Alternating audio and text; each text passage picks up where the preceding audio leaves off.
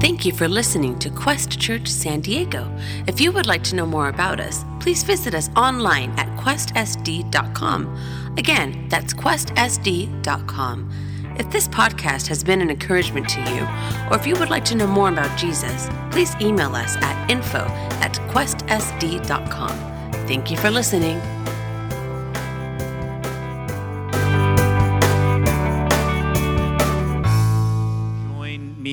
In Mark chapter 2. Mark chapter 2. It's exciting to be studying this gospel, this good news of Jesus Christ, through Mark's perspective because Mark takes a little different approach. It's uh, the shortest of the gospels, and uh, Mark isn't uh, so much concerned about including a lot of Jesus' teaching, but really his actions and his deeds. So we entitled this series Servant Savior because Mark is looking at the servanthood of Jesus, and that's really recorded in the main, like, kind of key verse of the Gospel of Mark in Mark chapter 10, verse 45, that says, Jesus speaking of himself, I have come not to be served, but to serve, and to give my life as a ransom for many. And so, Jesus in this verse gives us a picture of not only his service, but also his sacrifice, with wearing the crown of thorns on the cross, but also the servant's towel to not only wash the disciples' feet, but also to give us the example of uh, if you want to be the greatest in the kingdom of heaven, Jesus says, learn to be a servant of all. So we're looking at this theme, and uh, last week we were introduced to the servant Savior in chapter 1, where Jesus begins his ministry with urgency as well as secrecy. Urgency, because there's a word that Mark uses depending on your translation, over 40 times in this gospel, and the word is immediately.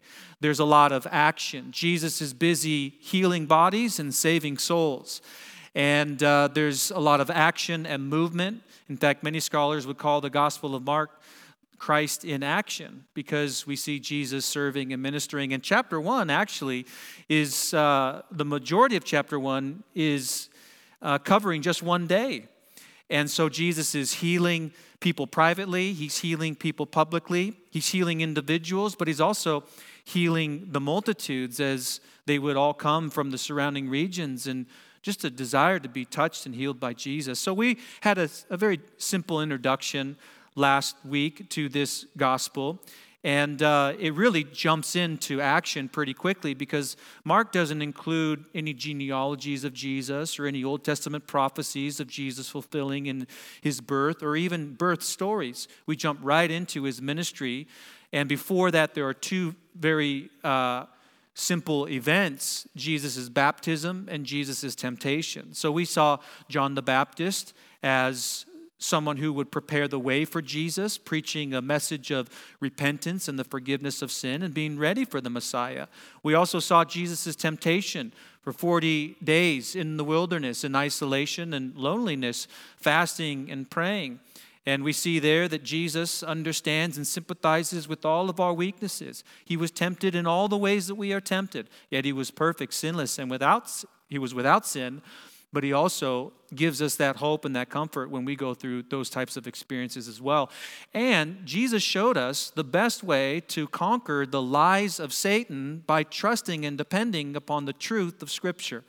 We can rely on the truth of God's word when we're tormented with the lies of Satan, when he plants those really deceitful thoughts and lies in our heads. And so, uh, but then the, the bulk of chapter one dealt with the compassion of Jesus as he ministered and as he preached and is very busy. But there was one verse that we kind of did a summary last week of the end of chapter one, so we didn't cover it specifically. But the verse talks about how very early in the morning, Jesus rose early, went to a lonely and isolated place to pray. It's such a wonderful picture of of Jesus giving us that example of being refreshed and renewed. We were talking about this, uh, you know, this past week at the senior study on Thursday afternoon, 12 to 2 p.m. Anyone is welcome to, to join us. You don't have to be a, a senior youth citizen. we like to say it's the senior youth group. So, um, but uh, if you have a time off, you know, like maybe a lunch break, and you wanted to join the Bible study, that's available as well. But we were talking about the benefits of getting alone and unplugging. And it's so important even now. I mean, there's so many voices, so, so much input, uh, so many things that are hitting us, whether it's, you know, media or, or television or uh, whether it's even social media, and just always connected. What's very fascinating is that we're more connected than ever before, but even in that connection, we feel more lonely than we've ever felt before. And why is that? Because these types of connections aren't really solving the need and the desire that we have in our lives to have a relationship with God. We can have relationships with a bunch of people, and those relationships are great and wonderful. But if you don't have a relationship with God through Jesus Christ, then you'll always be wanting more. There'll never be satisfaction. And so uh, Jesus prays. And really, prayer is the business of heaven when the busyness of life becomes a burden, right? It's going to the Lord in prayer. It's spending time with Him and being refreshed and getting His perspective and His thoughts and His purpose and His heart uh, because the majority of our week is filled and consumed with busyness and activity. And the tyranny of the urgent is uh, what one of the books that I read recently said. There's the, this tyranny of urgency, always pressing us, and it will push out what's really important and the priority of spending time with Jesus.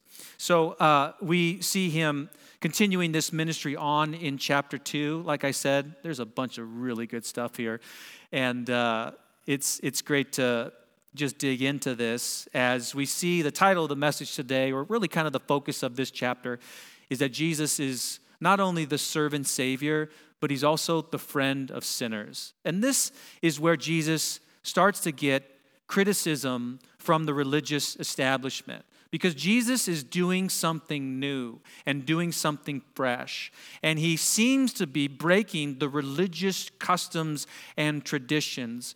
But in this radical movement of grace that Jesus is bringing, it is really bumping up against the rigid, uh, you know, methods of the law in the Old Testament. And so Jesus is going to say that I'm bringing new wine, and you can't put new wine in old wineskins, or this is, I'm not coming to patch up the old, but to really bring something radical. And so uh, the point for us to remember today is that Jesus brings rebellious embarrassment to the religious establishment. And so he's going to be criticized by the religious establishment. Those are the Pharisees and the scribes. And it's it's going to look like Jesus is being quite rebellious. And I actually think Jesus is quite radical.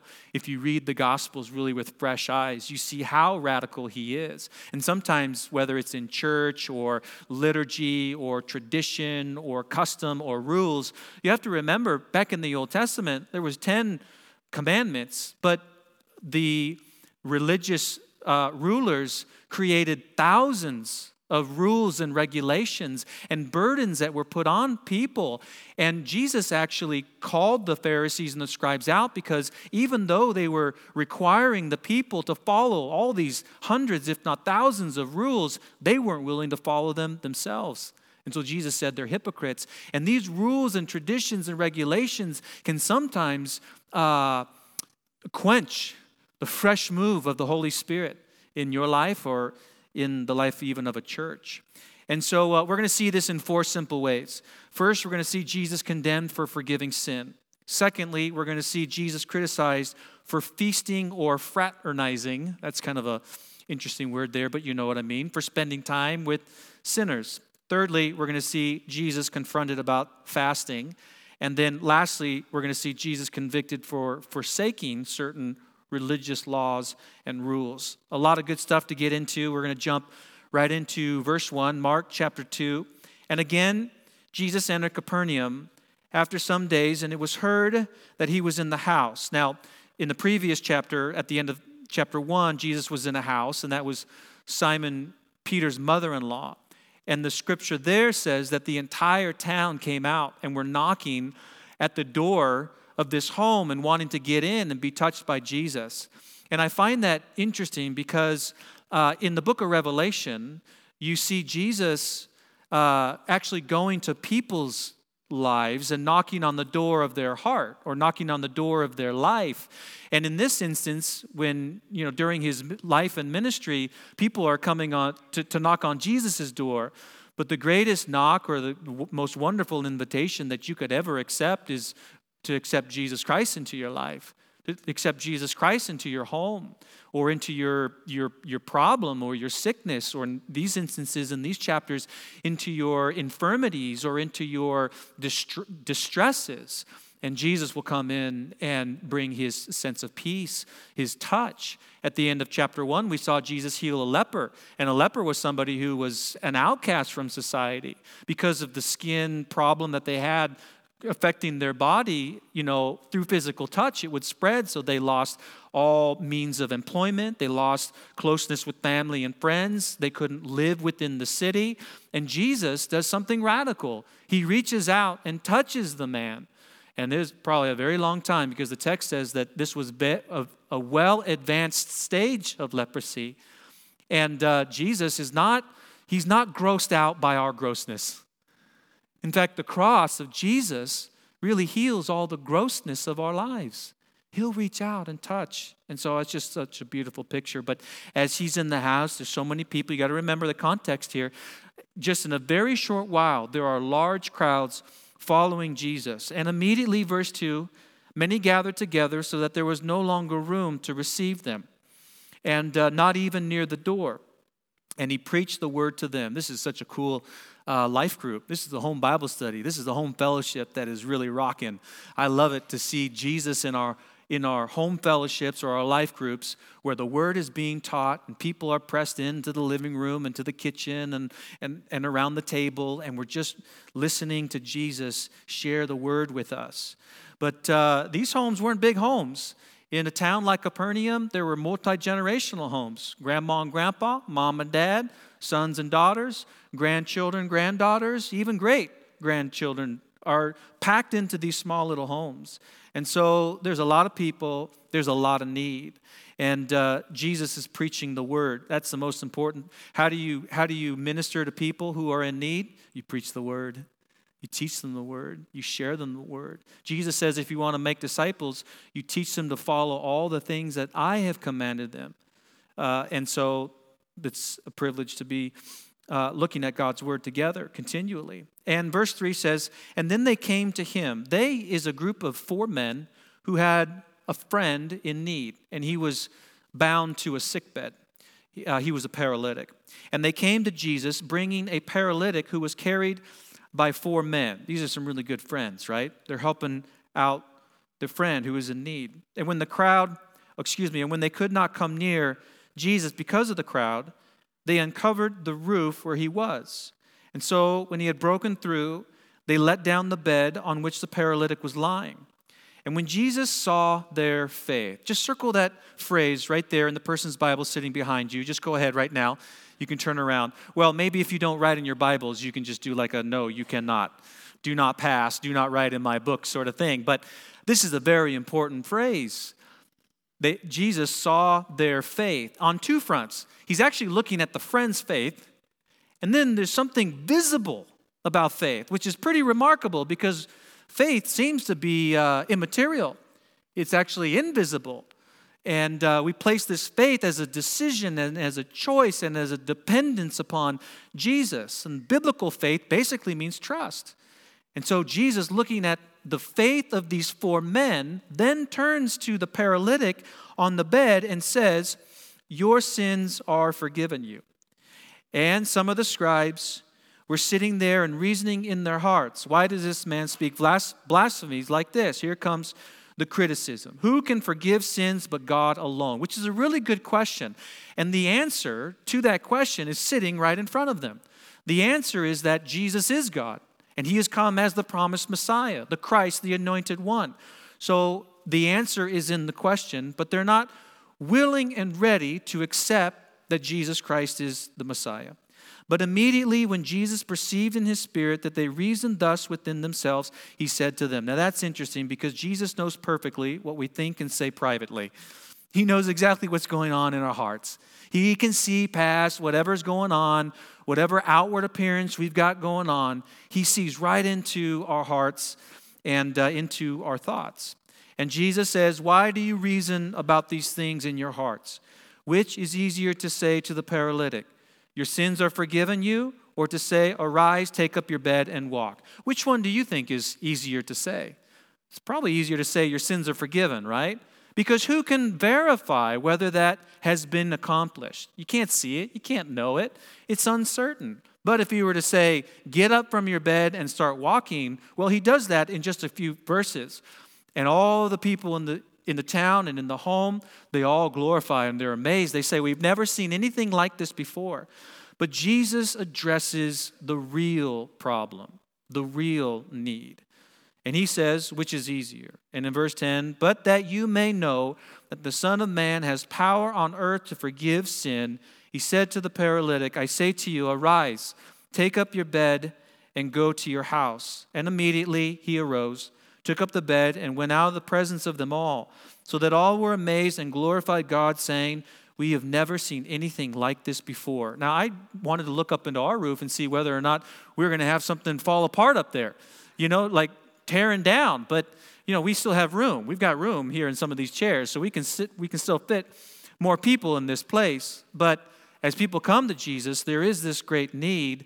And these friends, I just see a couple of things here. This, there's a lot of good stuff, but you know, in these opening verses, we see that Jesus is condemned for forgiving sin, but under the surface, we see that there is these friends that have a desire to help. They want to help their friend. And uh, you can imagine this man who was a paralytic. Listen, we don't know exactly how long he was on this bed or he couldn't walk and he couldn't get around, so he was dependent on, upon people. Uh, maybe he was taken to the front of the temple and he was begging and asking for a little bit of money just to get by.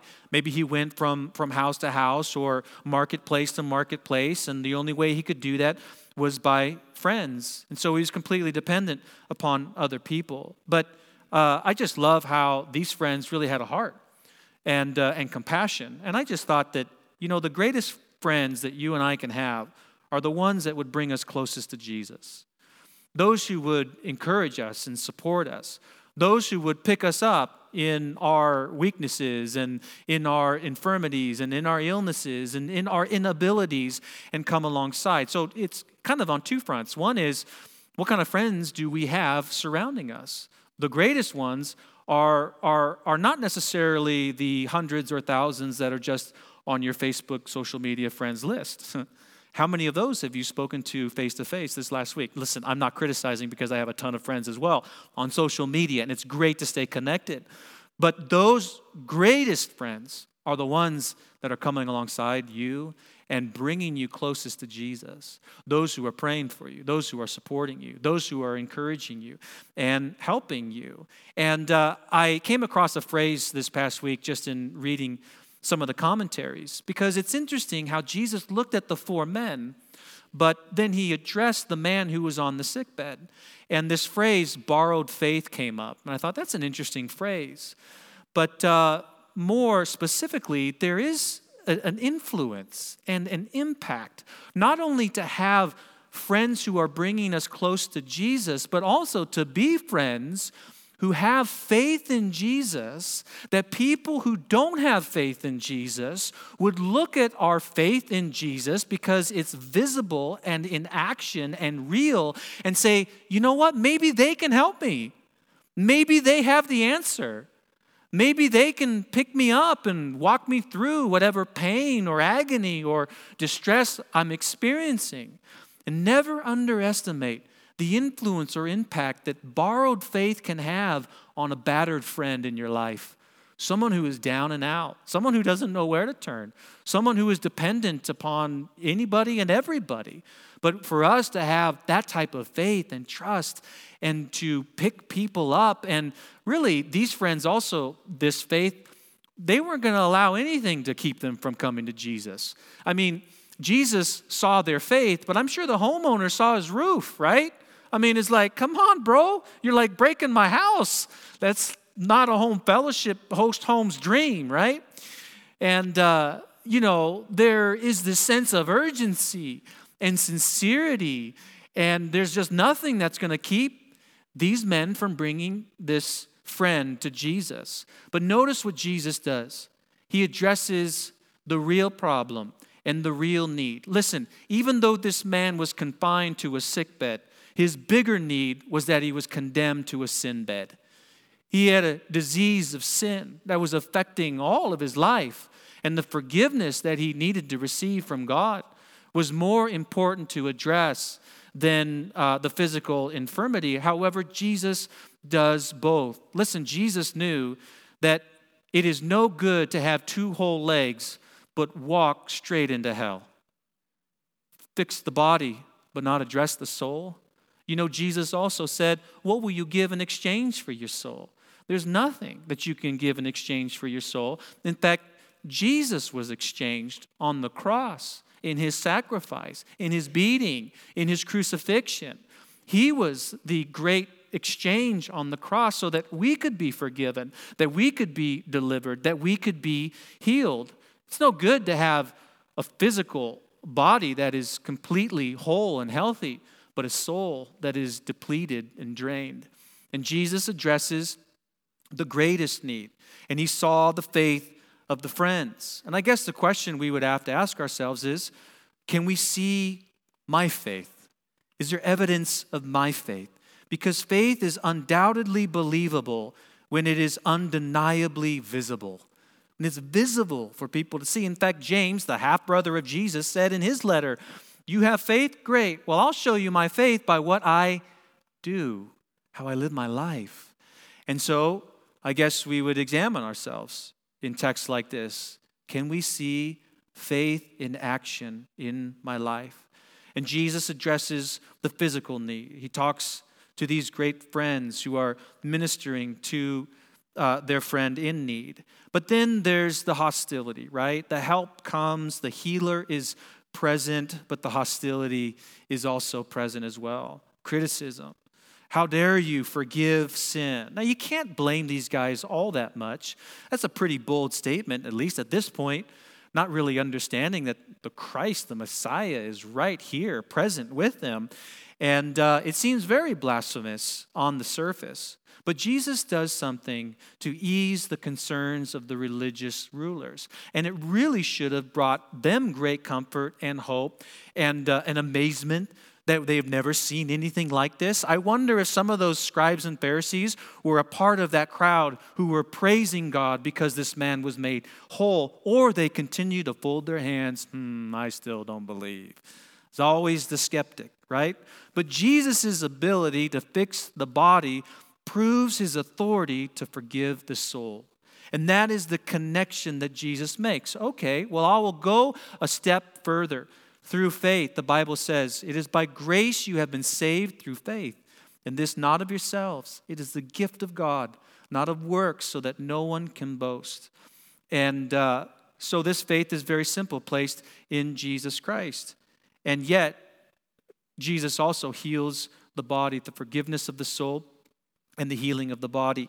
We saw a lot of the healing of the body last week, and it was just such a great time after service. I said, you know, listen, uh, I'm not going to go out on the patio. Well, I did eventually, but after service, I'm just going to be right down here. And if you need a touch from Jesus in a spiritual battle that you might be experiencing, or a physical infirmity, or an emotional uh, insecurity that is just overwhelming, then I'm just going to be up front. I'm going to do the same thing this week. Uh, after the service today, if you need prayer, if you need encouragement, if you need a touch of Jesus, and maybe part of that is actually embracing, accepting, and receiving the forgiveness of God upon your soul. And you can do that simply by confessing your faith in Jesus Christ. Forgive me of my sin. The Bible says if we confess our sin, God is faithful and just to forgive us and to cleanse us from all unrighteousness. Jesus desires to mend and heal the soul and cure the soul that is inflicted with the disease of sin. But he also desires to touch our bodies and to heal us physically as well. So we see the criticism here, but Jesus proves really who he is. And the story continues on as uh, Jesus calls another one of his disciples. We saw four called in chapter one. Here's a new one. His name is uh, Levi here in the text, which we also know to be Matthew. In verse 13, we read Then Jesus went out again by the sea, and all the multitudes came to him, and he taught them. And Jesus passed by, and he saw Levi, the son of Alphaeus, sitting at the tax office. And Jesus said to him, Follow me.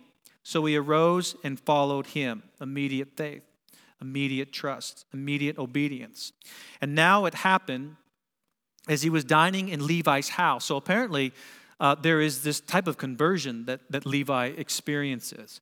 For him to walk away from the tax office and uh, the tax work that he was doing was basically severing any sort of hope that he had in working for the government anymore. Uh, the you know Matthew was a Jew, but he worked for the Roman authorities, and a tax collector during this time was like kind of the bottom of the barrel. You were despised by the Jews. Basically, you were hated by the Jews, but this man was loved by Jesus. It was really cool. He breaks the barrier again. He comes into this man's life because these tax collectors would, would extort the people and they would make more money off the people. And they were considered traitors because they were working for a government that was putting their people under oppression. And so there is this type of conversion. And uh, through this conversion, Levi throws a dinner party. He's like, I want my friends to meet this Jesus who has called me. And so he has all of his friends at the house, and they were dining together.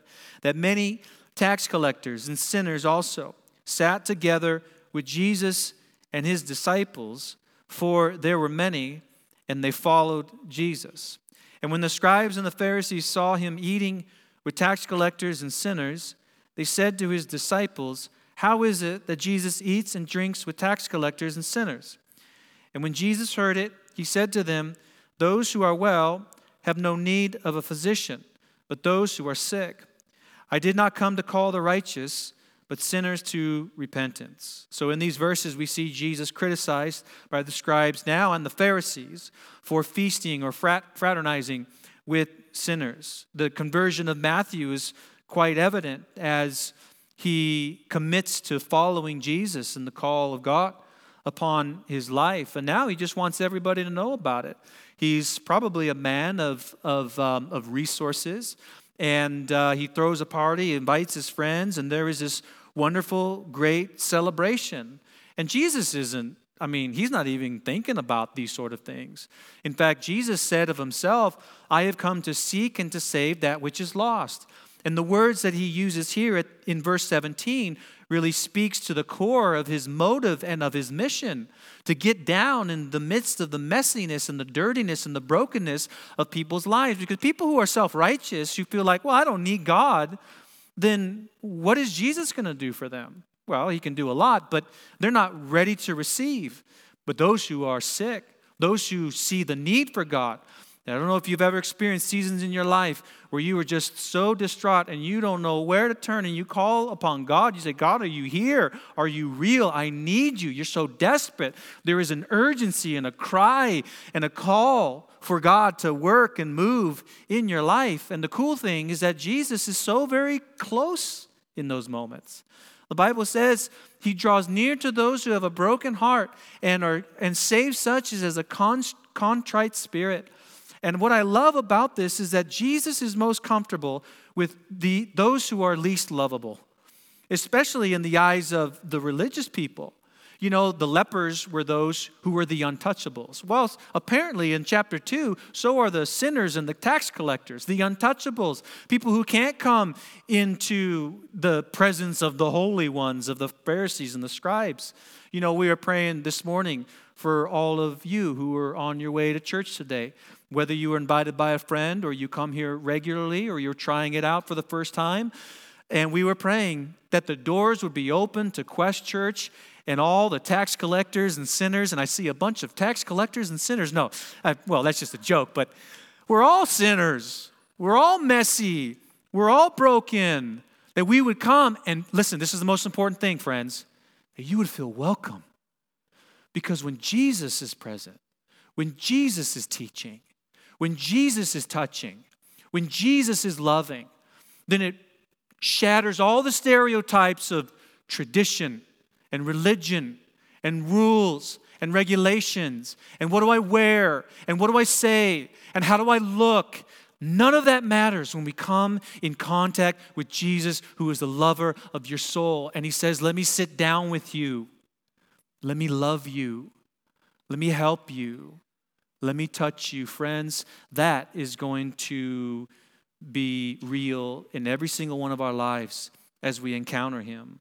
Right? The Pharisees and the religious leaders, they're mad that Jesus would mingle with messed up people. But you know what? The rest of us, even though the Pharisees are mad, the rest of us are what? It rhymes with mad because I'm just a rhymer here. I don't know. We're glad, aren't we? Yes, we're glad. And remember that. We are glad when Jesus sits down in the messiness of our lives. And that, my friends, is really what church is all about. That's what the body of Christ is about. Is not being perfect, but being perfected by the one who is perfect, by the one who can heal, by the one who can touch. There's a conversion of Matthew. It's very powerful and real. He tells his friends about it and says, Listen, I want you to meet this guy. And in this celebration, there's condemnation because the Pharisees, the actual definition of Pharisee is separated one. Oh, we're separate from the, we're holy, we're untouchable, we're, uh, we're, uh, we're above everybody. We're on this pedestal because we have a platform and we have influence. And Jesus says, that means nothing because you're even though you know the letter of the law you can quote the scriptures you are missing out on the heart of the law or the intent of the law to be drawn close to god and touched by him I just love these verses because it's very real and Jesus is doing something quite radical. And if Jesus doesn't do things radical in your life, then maybe we need to get a different Jesus. The real Jesus, I guess I would say. The real Jesus, the one who is moving in our lives. And so we see Jesus come on the scene, call Matthew, forgive the paralytic. But then these last two sections here, and we'll kind of close with this, we see Jesus confronting some of the religious rules of the day. Verse 18 says, The disciples of John and of the Pharisees were fasting. And they came and said to him, Why do the disciples of John and the Pharisees fast, but your disciples do not fast? Now, I think this is an honest and real question. They're trying to understand potentially what is going on here. And Jesus is going to give clarification. In verse 19, he said, Can the friends of the bridegroom fast while the bridegroom is with them? As long as they have the bridegroom with them, they cannot fast. Have you ever asked Jesus, Jesus, would you just help me out? I just need an answer. And then you get some answer that seems like it doesn't even address your original question. And Jesus does this quite often. He, he answers the question with something completely different. And uh, it's really drawing us into the story. I mean, Jesus, can't you just uh, answer it quite simply? But he's using a metaphor. The first metaphor is marriage. And uh, in the New Testament, we see that the church is used as a metaphor in marriage, that the church is the bride and Jesus is the bridegroom. We're the bride of Christ. And as the bride of Christ, we are betrothed to Jesus. We belong to Him. He loves us with a close and intimate love, right? And so, this picture of Jesus as the bridegroom is a picture of celebration. And we guess we'd have to understand the Jewish wedding to really appreciate the celebration, the week long, in fact, even month long celebration of a Jewish wedding that would constantly just be a, a feast and celebration and gladness and joy. And Jesus is expressing that when the bridegroom is present during the wedding celebration, we're not gloomy, we're happy. There's a much celebration. And Jesus is using that analogy to describe how, as the Messiah is present, as Jesus is present, celebration is appropriate.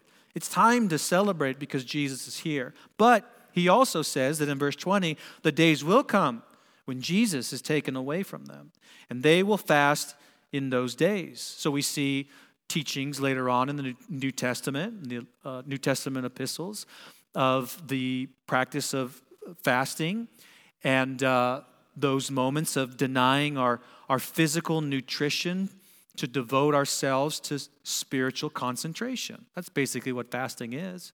And it is rooted in, in the spiritual connection with God. It's not rooted in a diet or rooted in our weight, either gain or weight loss. It's rooted in a spiritual concentration and focus on God. And if you've ever fasted, and I use the word if, but Jesus says when you fast. He talks to his disciples when you fast you know, wash your face, take a shower, put on clean clothes, and don't make it look like you're fasting because those things that you are praying to God in secret, He will answer and reward you openly. Because if you look like you're fasting and looks like you're going through spiritual hell, so to speak, in fasting by denying your physical body of, of nutrition, then oh, you're going to get a reward. Oh, wow, that person's really holy. They're fasting. No, we don't want the reward or the acknowledgement from other people but we are concentrated and focused when we deny our physical bodies of the nutrition that it needs. We're being, um, we're being uh, what's the word? Fed. That's an easier one. we're being fed in our soul by the Lord Jesus Christ. There's sweet communion and fellowship with Him. And so there will come a time, and in verse 22, and he says, And no one puts, here's another example or analogy that Jesus uses no one puts new wine into old wineskins or else the new wines, uh, the, the new wine bursts the wineskins, and the wine is spilled, and the wineskins are ruined.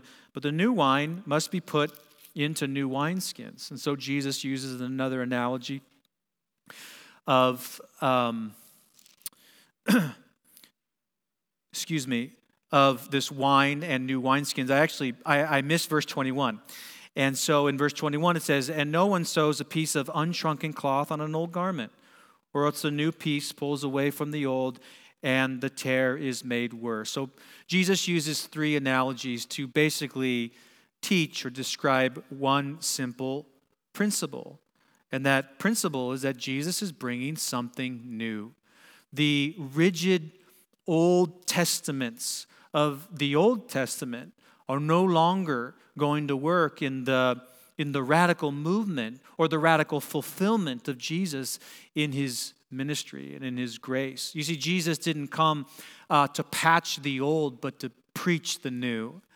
And uh, in this new, he's really coming up against the traditions and the norms and, and, and the rules and the regulations of the religious establishment, which, as we mentioned at the beginning of the message, was bringing this type of embarrassment to uh, the, the religious leaders. And we'll just end with this because Jesus breaks the Sabbath law here, according to man. In verse 23, we read, Now it happened that he went through the grain fields on the Sabbath. And as they went with his disciples, they began to pluck the heads of grain. And the Pharisees said to him, Look, why do they do what is not lawful on the Sabbath? This is really uh, the epitome of a legalistic perspective of the law and of people. I mean, you really have to be nitpicking, I guess, as you could say, really scrutinizing, really examining a person's life, behavior, and actions to pull out these types of very trivial things. And in fact, it wasn't trivial to the religious leaders because they were under the same microscope, right? They were trying to follow all of these laws, and the Pharisees would conclude that these disciples violated four laws in breaking this Sabbath law. They were reaping, they were threshing, they were winnowing, and they were preparing. Basically, they were baking and cooking. You can't do this on the Sabbath. And uh, there is such a hyper critical and legalistic view, not only of Jesus, but of Jesus' followers. And really, a, a legalistic person in this sense has unrealistic expectations of the performance of other people. And that's why there is such a tremendous amount of grace and of mercy in the eyes and in the actions and in the teaching and in the ministry of Jesus, which, my friends, should also be quite evident as the church and as the body of Christ gathers together. Not critical on rules and regulations. It's not lawful. But Jesus go on, goes on to say that have you not read what David did with the showbread, which was this holy piece of bread in the temple? He ate it. You're not supposed to eat those things. Have you not read? Well, of course they have read, but they didn't interpret properly. That individual necessity transcends ceremonial formalities. When there is a need, Jesus is present. I'm going to have our worship team come on up, but listen, I want you to stay with me here just as we kind of finalize a couple of takeaways. I think as we opened up this chapter, there was some tremendous insight into the help not only we receive, but also the help that we can give to other people as friends of faith, faith and trust in Jesus, and really coming alongside and picking up the four corners of a battered and broken friend or neighbor or family member and picking them up and bringing them to Jesus. You can do that spiritually through prayer, but you can also do that by engaging them in conversation, also inviting them to church. You know, I don't know if you noticed, but on your way out in the foyer, and I believe on your way out up the stairs to the parking lot, there are small little invitation cards. They're business card sizes.